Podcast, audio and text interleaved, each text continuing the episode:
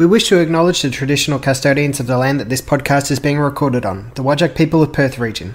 We recognise their continuing connection to land, waters, and community and pay our respects to them and their cultures and to elders both past and present. There's three sides to every story. There's my side, your side, and the truth. Come on, girls, let's go shopping. That's not a knife. This is a knife. What are you looking at? Rolling in a boy jumping there. You're mad, you bastard. Far ram you! Far ram you! Swear to Christ, Les, you get a bag of all sorts in here, mate. Welcome to Woop Woop.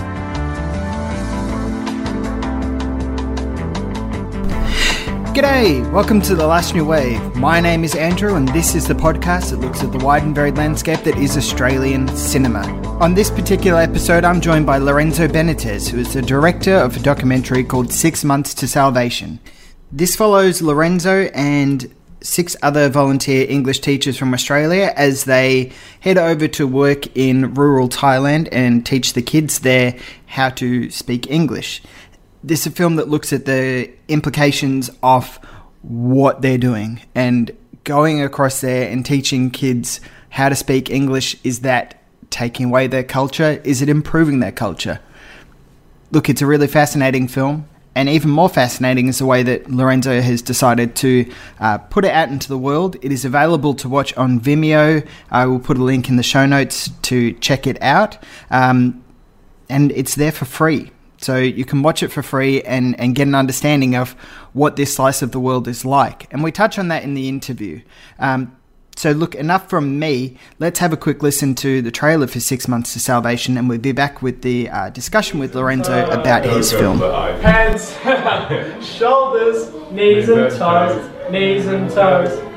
Heads, shoulders, knees and toes, knees and toes. Some of them are getting it.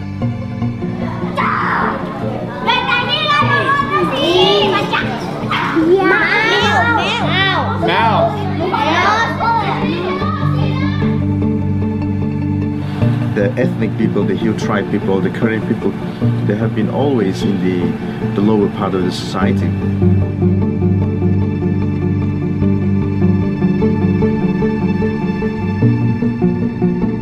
Do you think that the more that English is spread, that the more the Karen culture slowly disappears? Partly, yes. Like, I don't think the loss of cultural identity would be absolutely huge.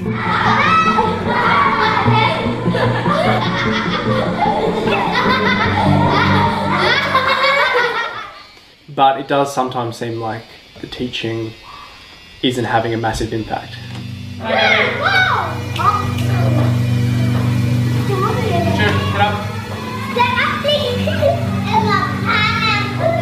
They're switched on and they're confident, so they're happy to go up and get the answers right.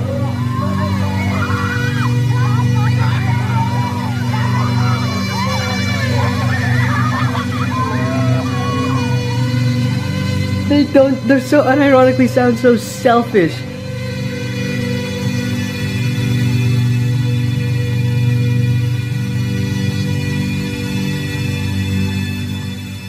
You acknowledge that you're changing at least some kids' lives by being here? I hope so. But I can't answer that for certainty.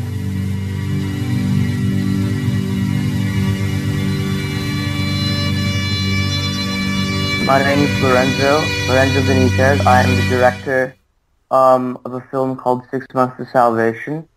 Um, I also am one of its producers and editors. Um, and yes, Six Months to Salvation is, uh, by all accounts, it seems to be the first film to analyze the issue of voluntourism um, from a critical perspective.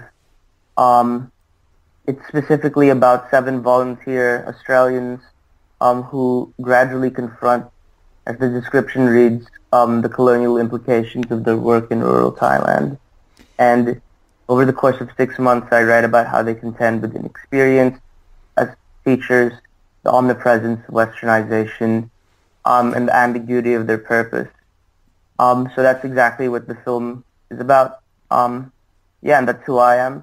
And just a little bit of side information about me. Um, yeah, I'm from Sydney originally. I'm part of a film collective called U16.co. Um, that's spelled the letter U, 16.co. and we're the and they're the like um my fellow producers and I are the ones responsible for that um as the ones who put out the documentary under that uh under that banner. So yeah, that's uh, that's a bit about me. Yeah, thanks for that. It's and you're you're even though you're the, the director and the editor and producer of the film, you're also one of the subjects of the film as well. Um, yes. So I'm curious because uh, this is your first documentary, is that right? Yeah, this was my first documentary in addition to my first attempt at a feature. So. Wow.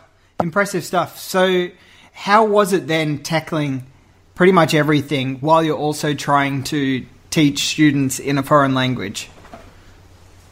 Um, that's a great question. Um, hmm, the way that it was uh, a lot of the time was that I felt like, and this probably comes off at, in some points in the film, I did feel like I was trying to pull off a juggling act where um, I was at once trying to make a film that was journalistic and a bit more impartial toward the subject without dictating any biases on my part, but at the same time wanting to include myself as somebody who's there very much doing the program himself too, um, working as a volunteer, because it's very easy to make a film where, you know, it's, um, there are a lot of documentaries out there that exist, especially when you think of some, a director like Michael Moore, that are very didactic mm-hmm. and where the sentiment of the director just overwhelms like the film's focus and the motivation for even existing in the first place.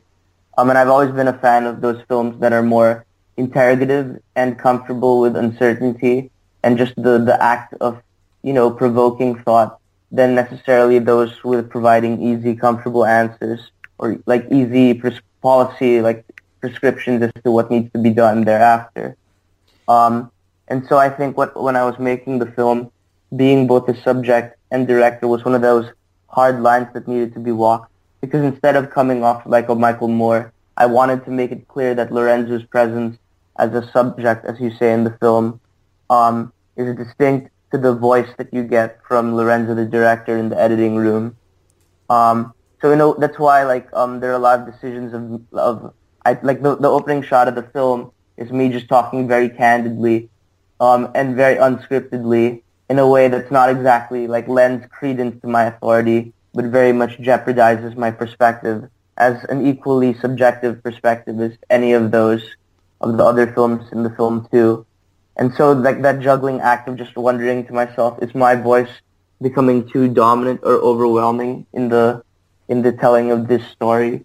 Um, that was probably um, among the more tricky like things that had to be balanced out over the course of the six months. And with you and the, the other guys that are there who are there to teach English essentially, um, how was it kind of was it a conscious decision to go there and say, all right, we're going to teach these kids how to learn English, but we're also going to do, do a documentary about it, or was that kind of a, a, a, conscious decision beforehand, or was it something that you, as you uh, applied to be a volunteer, did that come sort of naturally? Be like, hey, this would be an interesting thing to explore. Yeah, um, it kind of worked out as something that I had planned beforehand. Um, I actually initially um, a story that I tell sometimes when people ask about like how did this documentary even like begin as an idea. Initially, I wasn't going to be stationed in Thailand. I was going to be doing a similar kind of work in East Timor, and uh, at that point, when uh, I found out that I was going there, um, I devoted. That's when I pulled together the idea and asked a few friends of mine who um, were very much into film with me in school and said like let's actually make a full feature and edit it together. Um, but unfortunately that trip fell through. And so what happened was that I would slot it in to join six other guys who were going already to Thailand um, because I would have otherwise gone to East Timor by myself. There wouldn't it would have been a very different film, mm. let me tell you, just at least by way of like social dynamics and how they're captured on camera because it would have been just me instead of being amongst a group of seven. And however, um, having had the resources set up already to make a film, I just I figured even if Thailand is you know it's it's probably a more off beaten path than East Timor. I was like, you can still find an interesting story probably out of you. You're there for six months after all, so something interesting will happen. and so I still brought the camera anyway and like brainstormed a few ideas as to what would be interesting. And what remained like at the forefront of my curiosity was understanding whether the sort of these sort of programs which go abroad, you know, whether they do just as much um, good as they do as harm, um, and also questioning, you know, what what's their impact and to what extent are they making a difference in the world? Because I do see, like, you hear of their increasing popularity, and what prompted me to even want to investigate these issues in the first place was a friend of mine who's a few years older than me. Upon hearing that I was going on that program for the first time, said, "Oh, that sounds kind of neo-colonialist," and I think he was said that somewhat ironically, like with a smirk on his face. Um, recognizing that that's a bit of a tall criticism to be just giving. Um, and I figured at least a documentary, um, irrespective of what the outcome is of its message, whether its message is even like, as I say, didactic or more um, subtle and like um, investigative, there's still going to be some information to be gleaned that would only enhance the quality of debate that people have when it comes to subjects such as this one. Um, and in light of their like significantly growing pop- popularity. Um, you hear about people going on um, like overseas volunteering trips now a lot more frequently. Um, there's a, there's this uh, tin, there's a a really funny parody um, account called Human- Humanitarians of Tinder, which is supposed to be like a parody how there's humans of New York. It's supposed to be screenshots of people standing and their main Tinder photo is them standing amid poverty, like with a couple of African children to their side, using them as almost props to dress up their adventurous lifestyle. And like um, you can see, there's something almost of a criticism emerging in like um, the mainstream, if you want to call it that, community as to what these programs are actually achieving. Um, and while admittedly my program was six months instead of like the the oft disparaged like four days um, staying in an orphanage and becoming emotionally attached to a bunch of kids in a developing nation and then suddenly departing, um, there was still enough parallels between my program and all other programs that made me curious to at least capture a lot of it on camera. Well, so yeah, that's a, that's a lo- yeah. long answer there. no, no, it's good. I'm glad that you're giving a long answer. It's really interesting because, you know, it it definitely does give you a lot more than than the you know as you're saying that four day experience that some people have where they may go on a Kentucky tour or something like that and and then go and experience something and their lives are changed forever and and you can't help but roll exactly. your eyes at those people and and you know as well meaning as they may be it's still it's still a, a, a questionable thing that they're doing in some regards so I find yeah, it really yeah. interesting that you look at this at a at a really longer time span than you know obviously a couple of days um, but uh-huh. also for me what I found really fascinating was that uh, the people that were going there were had had a different opinion about teaching English in the sense that you know they they felt that there was a chance that by teaching English they were going to overtake the the language of the the Thai people and then you have the the people who are living there who their perspective is hey we can try and collect as many cultures as possible and understand the world around us and, and learn and gather more information it's it's a really interesting dynamic and, and a conflicting idea. Um, so I guess in that regard, how was it for? Obviously, we can we know what it was like for you and the other guys who were going there, but how was it for the students and and the people that you were living with uh, to be able to say, "Hey, we're going to film you and, and tell this story"? How did they react? Um, the reaction that was most Hmm, I'm thinking this is uh, me thinking back two years already because, as you may remember, the film itself was made, um, shot in the first half of 2015. Um, and thinking back to how people reacted, thankfully it was like, and this is a, an approach I actually took as well with um, the fellow volunteers. I sort of just like started taking out the camera more, more, for, like more often over the course of our proceedings there. And I, I told the other volunteers at first, yep, this is a, I'm making a film. Um, I, at the end of the six months, I'm going to ask you on camera for your permission or in like a verbal contract for you not to sue me. But, um, effectively that was just me, like the reason I left it toward the very end instead of doing it at the very front, which was what most documentarians typically do, as it's much safer to just get the guarantee at the start than be told at the end that a key subject no longer wants to appear in the film. Mm. So that I wanted to build trust of, like, you know, like develop a relationship and showcase over the course of the six months that I wasn't going to, I wasn't making like either a typical, a glorifying um, documentary about these sort of programs, but neither was I going to make a disparaging one that was just contemptuous of these sort of things at the end of the day. I was going to try and find as much nuance um, within the subject as possible. Um, and so I, that's, that's how I approached it with those fellow volunteers. And when it came to the other people and students, um, yeah, we effectively had permission that was obtained from like um, the teachers in each um, school, like which wherever there was the relevant teacher, we just asked, like, can we just film this classroom? And oftentimes they'd say, yeah, fine, no problem with that. And uh, anytime like any person didn't want to be filmed, they weren't included in the film. But um, it was sort of the the the main approach was just um, when it came to the subjects who were being interviewed, who you see there um, specifically, um, those ones who were sat down in front of the camera, they were very, more explicitly sought out for their information and asked for an interview. Mm-hmm. But the scenes of us interacting with classrooms in everyday life, um, yeah, I'm not sure whether, I, from to my understanding, it's not like Australia where if you film in a children's school, there's uh, every kid's gonna have to take a contract home to their parents. Um, we just start, we got permission from the relevant um, person at each school and just proceeded to film from there. So yeah. Well, it certainly and added like, a lot. Yeah, it's, it's, very interesting. Sorry, you, you continue on for a second there. What were you going to say? Oh, I was just going to say that um, as a result, when people watch the film, especially because a lot of the dialogue or stuff that's said by in Thai or the local Karen language isn't subtitled, we almost wanted to create that sense of foreignness as well for uh, for the for the, the, the viewer in that you have like we recognize very much that the the viewer is uh, trying is accessing the story through the surrogates of the Western volunteers, which I, as the director, no matter how how hard I try, will forever like always be one of as a foreigner in the country, and so it's somewhat um, inauthentic to try and you know aim for like oh this is like there's no there's nobody behind the camera. It's like a completely journalistic news um, account over here. Mm. Um, I, that's why it's also I I felt important to it was important to draw attention to my presence as the director from behind the camera too.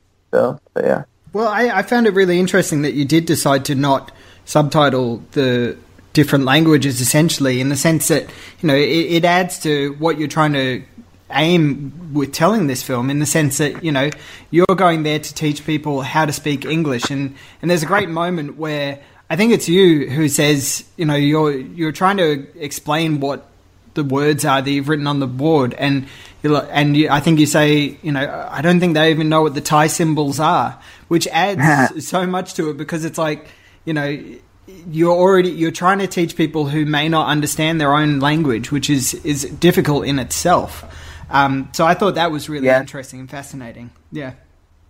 Yeah. Um, just to add to that, it's because um the Karen Hill tribe, who we were teaching at the time, um, and the program still continues to teach.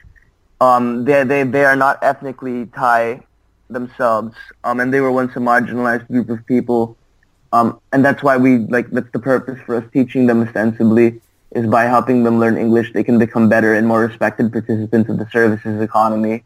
Um, and so that seems like a noble thing to do. And so if, if it's based on their desire to learn it themselves. And so that's why, um, yeah, that's why like, um, as, like, as you say, like it, being unsubtitled, it creates that sense of otherworldliness almost as somebody confronting a foreign culture.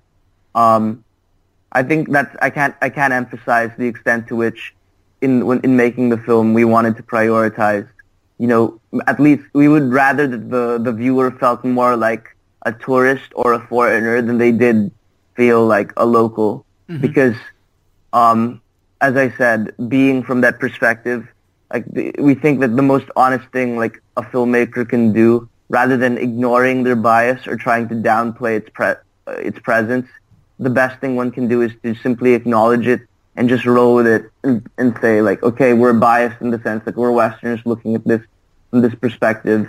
So we're not going to try and like do things we can't. We're not going to try and subtitle things because even though we we could if we tried very hard and got um, the assistance of additional translators. I mean, our language, our knowledge of the language, um, why not have the form of the film mirror the content of its characters? In that, why not have the, the subtitling and what languages are available to the audiences mirror the same languages that were, like, quote unquote, available to the volunteers? Yeah, definitely. Um, and it, it, it, furthers exactly what you're trying to say, and, and I appreciate that as a film watcher, it, it immerses you into the story in, in ways that you know you, you just you other films may not be able to, which is really impressive. Um, so as you're saying, you know this you filmed this is two years ago, and mm-hmm. obviously it's been out online and stuff for, for people to watch and, and stuff like that. But I'm curious for you as a filmmaker, uh, you know, and, and a young film filmmaker at that, is that what is the what have you learned essentially in the past two years, and, and reflecting on your your teaching there, and and also with the, the filmmaking itself? Um, huh, that's an interesting question. well, what did I learn since? Uh, yeah, it's a, that's, that's a that's a broad question too, but um, yeah. So, admittedly, I'd say with the the benefit of more than a year's hindsight, then um, I learned from being a teacher a fair amount more than I thought I initially expected. I'll acknowledge. Um, like the most striking lesson I've that I probably gleaned over the past few years is that um, I'm the immensely lucky beneficiary of you know, uh, and as a lot of people, as the other volunteers are too, we're all the immensely lucky beneficiaries of some crazy privilege, um, and that to teach children whose outlooks are in life are so unlike our own. Um, it highlighted just like how diff- again like the inequity fundamental to a lot of society. Um, especially like there's a scene in the there's a moment in the film where I talk about like you know a lot of these kids are going to grow up in agriculture. Do they even need to learn English in the first place?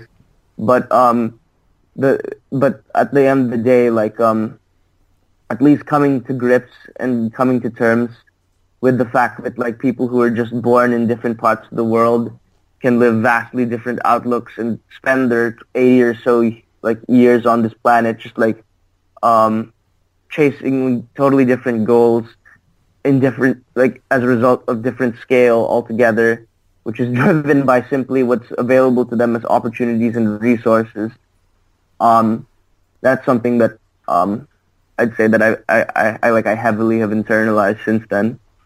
Yeah. Um, and since then, I mean, a lot of like my preoccupations. I um I told you I'm not sure if I said this at the very beginning, but um one of what I'm studying here in university now is in philosophy, and so I find like um philo- specifically that which interrogates you know how can altruism be at its most effective um, is also a very interesting consideration, especially because it was almost prompted by having made a documentary that just questions you know how effective are these altruistic endeavors um, so that's another thing too. Yeah. So the other the other thing I want to get at as well is that you're quite young, and people who mm-hmm. are usually you know interested in making films and stuff like that, and especially in Australia, you know we've got a lot of young filmmakers, which is fantastic to see. Um, but most of them tend to go into narrative films or horror films and stuff like that, or genre pictures, which is great. You know, if that's what they enjoy, then fantastic. But it's very rare to see somebody making films at a young age and specifically making films that are documentaries. Like it's it's a bit of a rarity. So what is it for you that that interests you about documentaries? Hmm. What interests me about documentaries in particular as a form is that um well actually it's interesting because um my film collective just finished the process of completing a, a narrative feature which um, will hopefully be out next year. But the experience of making that has revealed to me so much more, like my preference for documentary, on the basis that um, the actual nature of the work is totally different. You're um, you're, you're, you spend less time almost like trying to accumulate, you know, the clay to shape into whatever you have, and instead you're just constantly reacting because the world is giving you that. Um, You're constantly on the reactive as to what's going on. Um, you're not really directing is more observational. It's less proactive.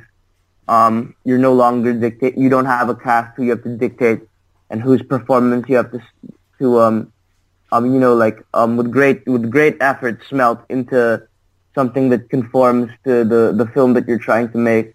Instead, um, just you being attentive to like reality, to patterns that emerge, to characterization, to just um, like the, the, the experience of making a documentary in a lot of ways some can be seen as more difficult because of the fact that you're so reactive and a lot of things are impromptu and unplanned but that's it's so much it's just so much easier to, i find because um there's less um like directing characters and trying to constantly second guess um every building block along the way mm. is a much more unpleasant process than just you know, shooting for six months and then being like, okay, I'll find a story afterwards, which is sort of how um, this film was made. And so that's the first thing that I prefer about it. And I do think that more people ought to appreciate um, nonfiction. I think that some of the best stories being told nowadays um, are coming out in the nonfiction form.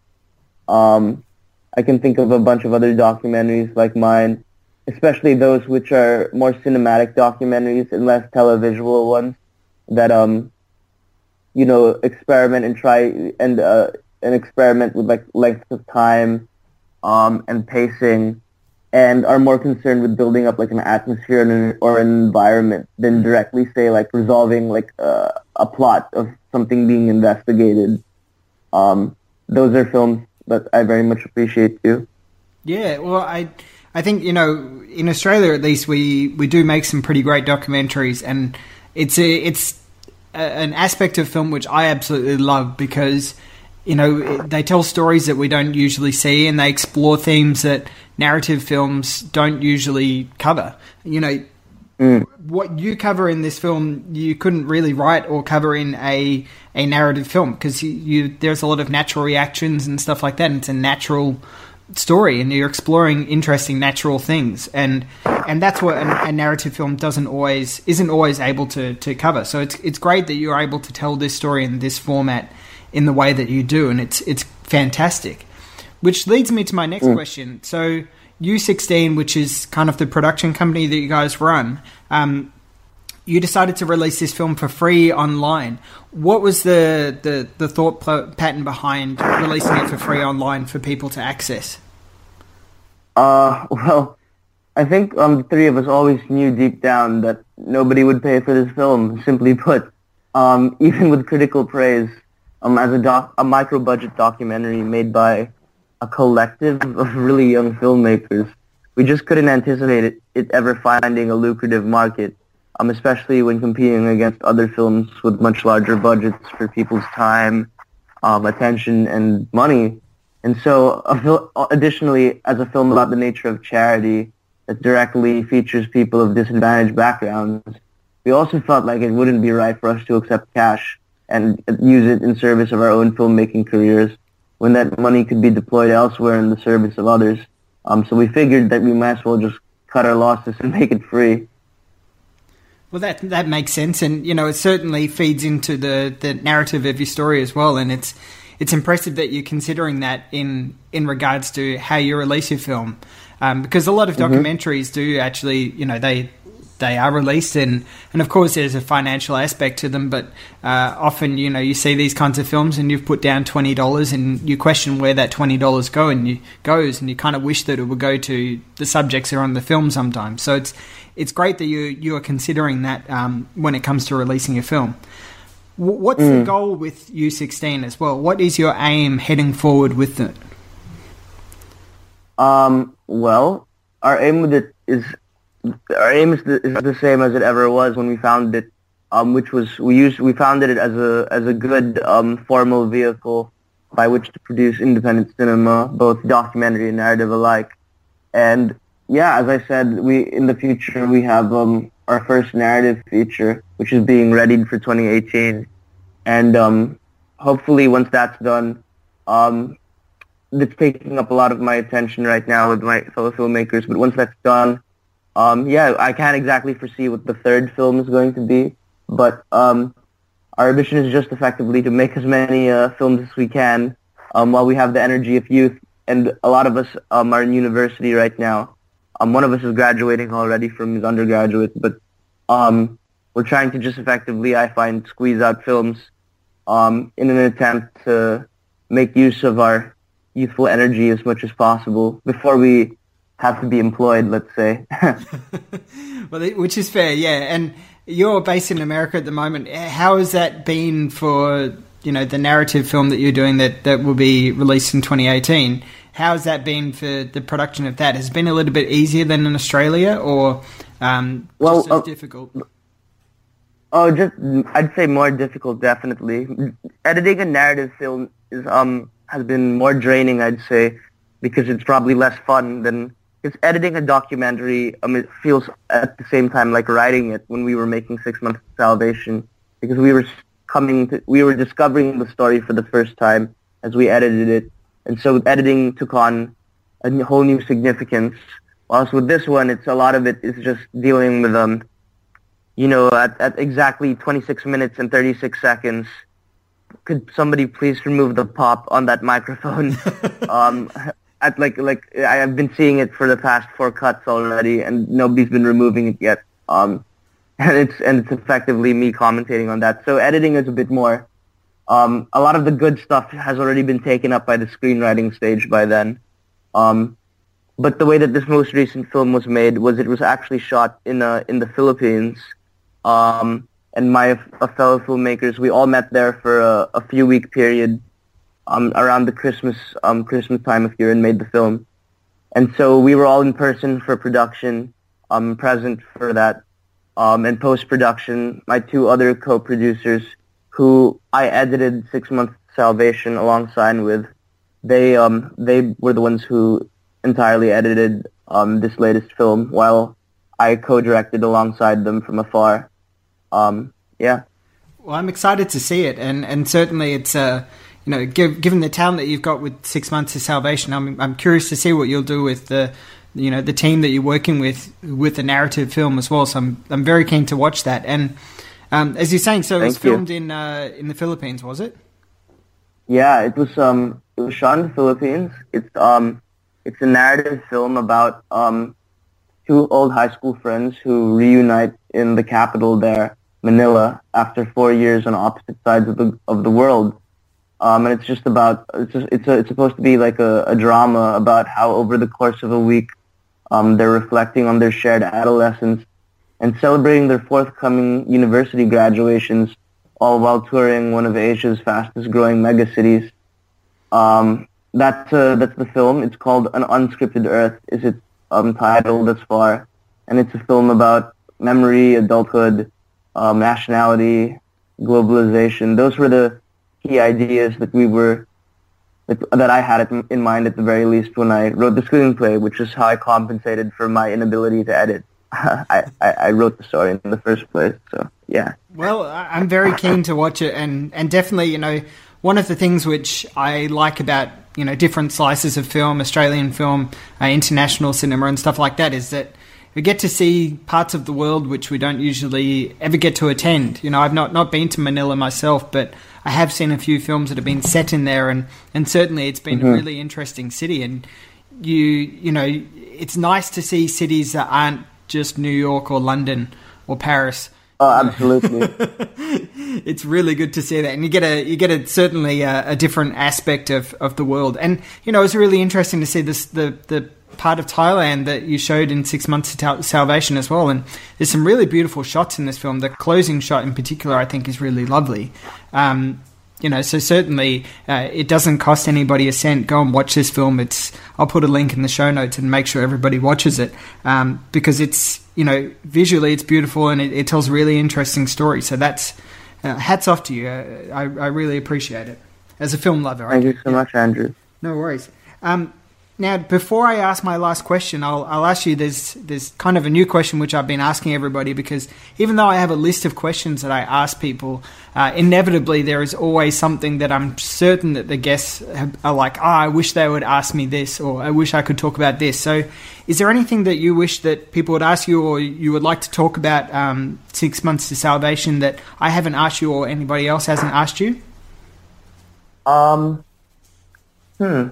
Not really. I, I think I've covered everything. But if there's just one thing, perhaps that I'd add, that I'd probably reiterate at the very least, it's that even though the film, um, a key criticism that's been leveled in, against it, unfortunately, is that people often mistake my opinion as a character in the film as my opinion as director suspended in the editing room with the power to affect how audiences perceive the film.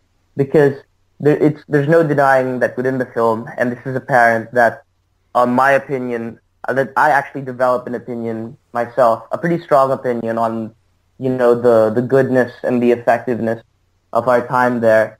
And I made, and that's evident in like the course of, over the course of my character's transformation. And I say this candidly to the camera myself.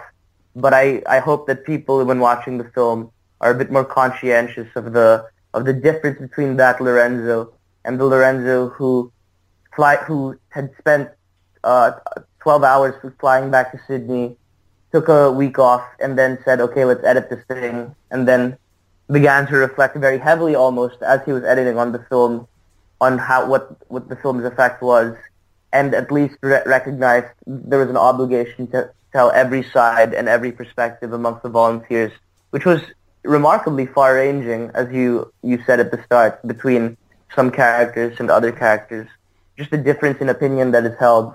Um, attending to that difference was a huge priority of mine uh, as, in trying to be as good and fair a director as possible. So I hope that's something that people can at least notice or don't don't mistake um, when they're watching it. So yeah, that's effectively it. Yeah, well, I, I definitely agree. I think that there is a you know, from you at the beginning to you at the end, and then you as a filmmaker, um, you can see, you can definitely see a, a, change in in who you are and, and what you're what you're trying to say, which is really impressive, and it's you know, it's a great testament to you know what you're doing as a as a filmmaker that you are able to you know step aside and say, yeah, this the person that was captured on film is maybe a different person than is than is the person is now editing it um, which is a, exactly. It's not an easy thing to say, you know, to be humble and and be look. I'm a different person that I was. It's not not going to be easy. So you know, I appreciate you saying that because it's um yeah, it's uh, repeating myself, but it's not easy. yeah, especially because I mean, a lot of you could ease. I could just have easily overlooked the fact that this is a film shot over six months, but accounting for the fact that over six months people can change, opinions can change, um, evidence floats in and out of view, and your whatever critical um, you know guidance you have could totally pivot entirely over the course of that time.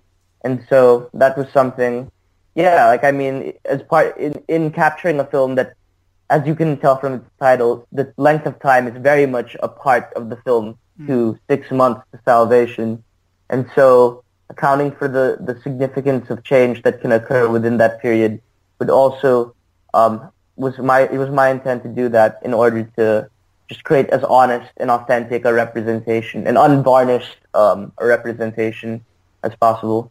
Well, definitely. Um, so with mm-hmm. that, with that all said, the the final question which I ask everybody, because this is an Australian film podcast and we do discuss Australian cinema, is there an Australian film that you recommend people see that you enjoy yourself? Uh, yes, besides I'm... Six Months to Salvation, that is. Oh, th- thank you. But um, no, the f- one film that I strongly recommend. I'm so glad that you're asking this question because there's some incredible stuff being made within Australia that a lot of people overlook in, in their in their fascination with the foreign uh, foreign entertainment that gets poured in. Um, there's a film that I really love. It's called Trees of Thought. Um, it's an Australian film as well. It was released in 2016. Um, directed by a, a, guy from Melbourne called Nathan Barilaro, um, and it's a it's a narrative film about a couple um, set. The first half of the film is set in Melbourne, and the second half is set in Montreal. And it's about a couple who is very much in love at the start, and they grow gradually apart, very naturalistically over the course of the first half of the film. And the second half of the film is entirely set in Montreal, and it follows um, the the male of the couple as he, after the couple has seemingly broken up, and they themselves aren't don't they're not exactly the most exciting group of people. I mean, they both work. One of them works part time as a as a cashier, I believe, and the other one works as like an editing professional or something like that. Um, it's just like a really hu- human story about um, their life and the way that um, because watching the film, it's about two hours long. You get the sense of time passing, and it's just a really fascinating film about um, how distance can emerge as a result of both time and space. Um, it's a, it's a very what's so amazing about this film is that it also was released for free on a website called NoBudge.com, which um, showcases a bunch no budget films. And I remember watching this film because it was available for free and thinking to myself, this is amazing. This is better than like the vast majority of stuff that comes out of Sundance nowadays. But this was a film that, because it was um, shot by people who aren't that famous, starring no-name actors, um, and even the cinematography is really nice. Um, it, it, it's not exactly the most sexy film, let's say. Um, so as a, but it is one of the most interesting se- films I've seen that takes, if you want to say, the love story or the relationship and examines it from such a critically naturalistic um, perspective. Um, but it doesn't it doesn't just extract or confiscate a lot of the, the, the humor and the fun to be had in that. It's also a very like tender, um, moving story too as well. Um, and it's called Trees of Thought. Um, so I strongly recommend that. As another film that was released the same year as my film, that's Australian, um, and available online too. Yeah. Well, I haven't seen it, and, and on your recommendation, I'm going to seek it out and watch it. Um, because of course, yeah, that, that's part of the reason why I asked that question is that you know I I like to pride myself on having seen a fair amount of Australian films, but um, you know there are still there are still films which I haven't seen, and I love hearing what people recommend to watch because yeah, we do make some great stuff here, and you know we we make some really interesting things that that you know I, I encourage people to seek out that, that isn't American or you know nothing against those films. They are good but um, we do something yes. unique and different here which I think is is great to see yeah exactly I mean Australians have probably the best sense of humor internationally so it's a shame we're not seeing more films that uh, that attend to that fact I can guarantee as somebody who's been in the US now for a while I can imagine you're yeah. probably missing Australian cinema in some regard. No, you know, the the the cinemas over there are, are interesting. They're good, but um, I don't know. I there's not, there's nothing like Australian cinemas. And are you from Melbourne or Sydney? Or I'm from Melbourne. I'm not Melbourne when I say that. I'm from uh, Sydney. Right. Because they've both got really yeah. good cinemas, but Sydney's got some really nice cinemas, nice uh, art house cinemas and stuff like that. So, you know, you're probably missing yes, them. Yes. Uh, I am. I am. Admittedly, like in New York City, you can also find some pretty cavernous, huge cinemas too. Um, I was actually in New York City um, watching Dunkirk in the cinema where they were showing its premiere at the same time, like an hour, a couple of hours later. Wow. So it, it's nice to be in a place where like those sort of things happen um, on a periodic basis.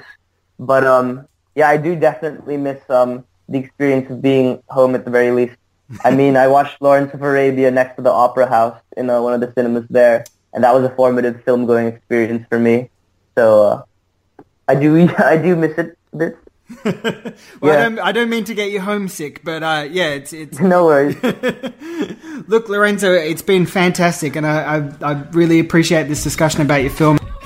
So that was director Lorenzo Benitez of the film Six Months to Salvation, which you can find on Vimeo uh, for free to watch. And I'll make sure to put a link into the show notes, as well as put a link for the film that he recommended as well, uh, that you can also seek out too. If you want to seek out more stuff from us as well, head over to abfilmreview.com where you can listen to previous episodes of The Last New Wave, as well as episodes of our main show, which is AB Film Review, where myself and my wife Bernadette discuss the latest films that are in cinemas at the moment. Also, you head over to followingfilms.com where you can listen to other shows as well. Uh, namely, there are a few new shows that have actually popped up on there. One is called The Grand Gesture, which has Michael Denniston as well as David Hart, who have previously been guests on the show uh, discussing films in different regards there, as well as a podcast called Projecting Film, which host Chris Maynard and Michael Denniston host on that one. And you can find those on followingfilms.com. You can follow us on social media at AB Film Review on both Facebook and on Twitter. Also, if you are interested in Australian cinema, make sure to head over to ozflix.tv where you can rent and watch uh, upcoming and previous and old Australian films as well. Uh, it's a pretty great site too. If you want to help us out a little bit as well, you can have it head over to patreon.com forward slash AB Film Review. Throw a dollar or two our way, just helps with the production costs of this show. That's really enough from me. Keep on watching Australian cinema, and I'll see you on the next episode of The Last New Wave.